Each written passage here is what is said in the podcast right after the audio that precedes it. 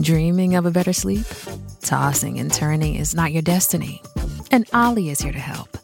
Olly invites you to sink into sweet, sweet slumber to improve your mental and physical health and overall wellness. More than just melatonin, Olly's ingredients help you unwind your mind for a delightfully dreamy drift off. Sleep is on the way at Olly.com. That's O L L Y.com. It is time now for Making Cents of the Markets with Lori Pinkowski. Lori is a senior portfolio manager at Canaccord Genuity and joins us now. Good morning, Lori. Good morning, Simi. How are you? I'm so good, thank you. How are those markets doing? Well, markets are slightly in the red um, in the short trading week, but again, that's kind of to be expected. Um, investors have been digesting the latest earnings reports, which are still coming out and are surprisingly good, especially when you consider this highest, uh, this high interest rate environment that we're in. Um, and not all companies are made equal, of course. And, you know, you got to look at uh, each uh, company's report, look at the fundamentals, look at their projections going forward and where they're trading technically. Uh, and that's what, of course, we do as active uh, managers. You know, one thing to look at is how strong all the indices are up uh, year to date right now. So the S&P 500 is up 4%. Uh, the equal weight is uh, up 1%, NASDAQ up 3.7, the Dow up 2, and TSX is only up 1%. Um, yeah, I know. Interesting that uh, the Canadian markets are uh, again lagging U.S. markets, and this is for a few reasons. Some of those sectors that um, you know are overweight in the TSX, energy, mining, and such, they really haven't been moving very um, moving a lot in right. the last little while. Uh, where of course technology is still uh, the leader at this point. But what is important is the equal weight um, is you know you should take particular note of that because uh, last week it um, surpassed its previous high. And, and, why the equal weight is so important is because it's looking at those 500 companies on the S&P 500 equally weighted. Um, and when we see that starting to move, and that's what you really need for a full recovery or a bull market to have all of the sectors or most of the sectors i should say uh, moving higher and not just you know a few stocks or just one sector uh, when you think about it, the top five stocks of the S&P 500 make up 75% of the gains this year. So again, um, you know, we still believe in diversification, of course. We're dealing with mostly retirement money. Uh, so you don't want to gamble just on one sector. You want to be a long-term investor, include, you know, utilities, telecommunications, of course, some of those uh, large cap technology stocks that are moving. And uh, as rates move lower later on this year, which they're expected to do, um, you know, we would see most of those other sectors still continue to take part in that rise. Uh, let's talk a little bit more about the reasons then for some of these surprises. The Canadian inflation numbers that came out yesterday, those were a bit surprising, right? They were lower than expected. Yeah, they were lower than expected. Inflation was only 2.9% in January. That's down from uh, 3.4% in December and below expectation. So this is positive, um, especially when you look at core inflation.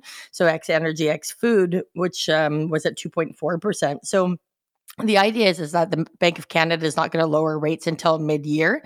Uh, they're not expected to cut at the March meeting. Uh, however, this is favorable for everyone that's hoping for lower rates uh, sooner rather than later. Those who have variable rate mortgages, those are trying to buy a car, whatever it might be. It's important um, that we see them reduce rates at some point this year. Uh, and I'm a strong believer that it's going to happen sooner than later. And again, when we're looking at Canadian rates, um, again, that affects you as a Canadian. That doesn't affect your portfolio. What matters is what the U.S. does, and in terms of their rate decreases later on this year as well. Okay, so we do expect some of these uh, things to be announced short, like in the next little while, right? Yeah, exactly. And and remember, markets are also forward looking. So in anticipation of a rate cut, just as I was saying, and you and I, you know, talked extensively last year about it, Simi, was, you know, the anticipation of the rate pause in the US was going to kind of spark a rally. And that's exactly what happened. And the market has continued to rally, not just based on the anticipation of rates. Uh, earnings have also been good and uh, the economy is, is, is sound uh, down south. Again, a little weaker up here in Canada, in my opinion. But again, you want to be company specific right now, and, that's one thing we're we've got a lot of questions on the last little while was earnings and are coming out for Nvidia um, after market today. And you know, this is a company that's a, a chip maker, and they make up again one of 4.25 percent of the S and P 500. So where they go, and a few others is where the S and P 500 goes, and it's up 40 percent year to date. Um, you know, but when you look at uh, their past earnings and where they're expected to be, um, obviously the company has uh, a lot of uh, a lot of legs to this rally going forward. Again, it's moved far, uh, but when you take a look at um, where the chips, uh, the chip producers are going, there's still a lot of growth in our opinion. So again, it'll be interesting interesting to see what happens after market. But again, if you know where they go and where a few other of these tech companies goes is where the S and P 500 will go tomorrow. So so keep that in mind. And uh, again, you want to be very stock specific in this environment, uh, and just make sure you stay well diversified. And uh, also, just as a quick reminder, uh, because many people forget the deadline for RSP season, uh, it is next Thursday, February the 29th. So don't forget that if you haven't contacted uh, your financial advisor yet. Okay, good advice. I keep hearing about this NVIDIA company. Like it, it seems to really be kind of the talk of the town these days, doesn't it? Well, it, it is. I mean, um, Wall Street analysts are expecting them to report revenue of uh, over 20 billion, and that's up nearly 240 percent year over year. Um, they've taken over some of those large companies as um, um, one of the largest out there. I think it's the fourth, the largest company now in uh, in the world. So there's a lot going on there, and for other uh, chip makers as well around the world. And so I think it's important to you know stay focused. You know, again, this is a company we own a small percentage of, but um, again, going forward, you just want to make sure that you are staying uh, somewhat diversified. But when you look at the S and P 500, as I was saying NVIDIA, Amazon, Meta, so Facebook, Microsoft, uh, collectively are driving almost 60% of the S&P's rally year to date. So again, if you don't have any exposure to those four, you may be feeling that you're you're not moving forward as much. But again, I think there's a lot of upside for some of those other sectors as well this year. Okay, now given that uh, you know things sound a little bit up and down out there, what are some of the common kind of investment mistakes that you're seeing? Yeah, and, and I would say, Simi, they're they're more up than down. That's for sure. The market rally since uh, November has been extremely strong, and um, and I you know I see a lot of common mistakes when uh, we're having people, you know, call in and, and ask us what they should be doing in terms of, you know, people listening to our show and so on.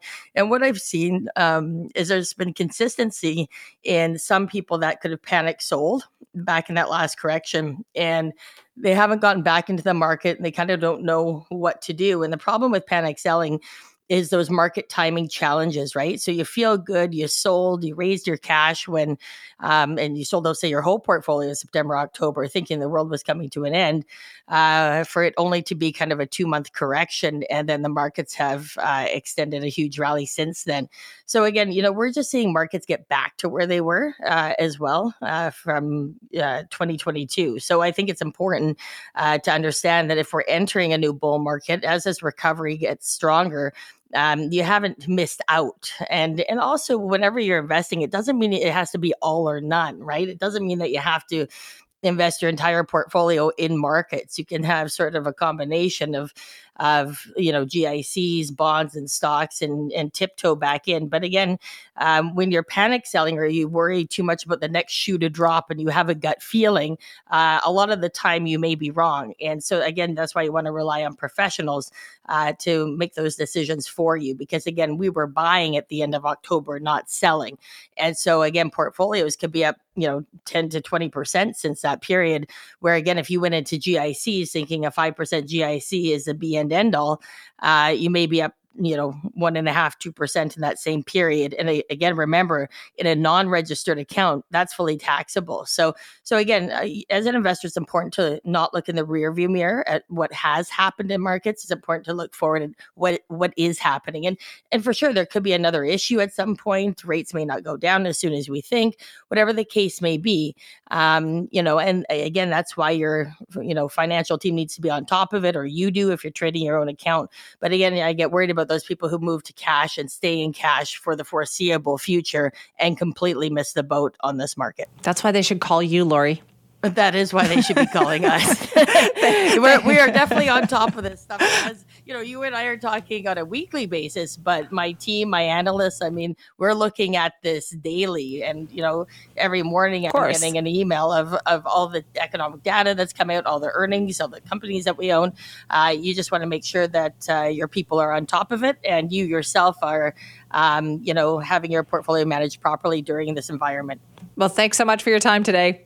Thanks so much, Timmy. Have a great day. You too. That's Lori Pinkowski. Lori is a senior portfolio manager at Canaccord Genuity. And remember, you can contact her team at 604 695 LORI, or you can visit their website at pinkowski.ca.